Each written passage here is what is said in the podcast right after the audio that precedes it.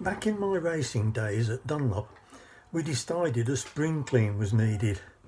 In doing so, we came across an old C90 audio tape. On one side was a recording of Jackie Stewart talking about a single lap of Silverstone.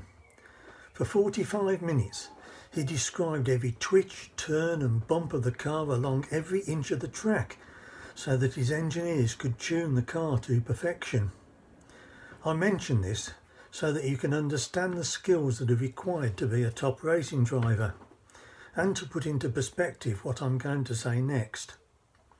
Years later, I came across the transcript of an interview that Ayrton Senna gave to a journalist after he had astounded everyone by completing a lap of Monaco considerably faster than anyone else.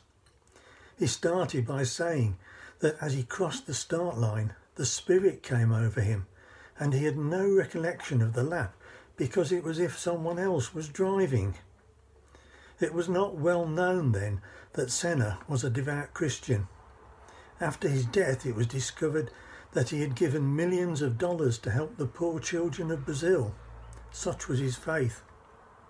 Given what we now know, I think it is true to say that the Spirit he was referring to was the Holy Spirit of God.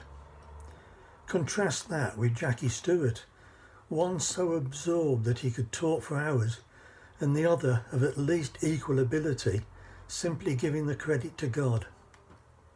It reminds me of verse 23 in Colossians 3.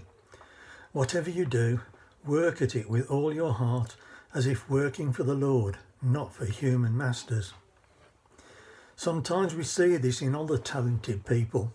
Eric Liddell refusing to complete in the Olympics on a Sunday because it would dishonour God. Cliff Richard telling an audience at the NEC that it was of no consequence if everyone walked out. He was going to tell them about Jesus. I know because I was there, and it was a step along the road to my own faith. Stormzy? But we don't need to have the skills of these great people to credit God.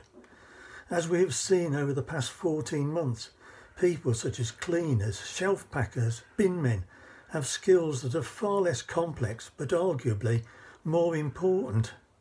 So I challenge you, whatever you do, paid or unpaid, work or pleasure, do it as though you were working for the Lord, and see what a difference it makes.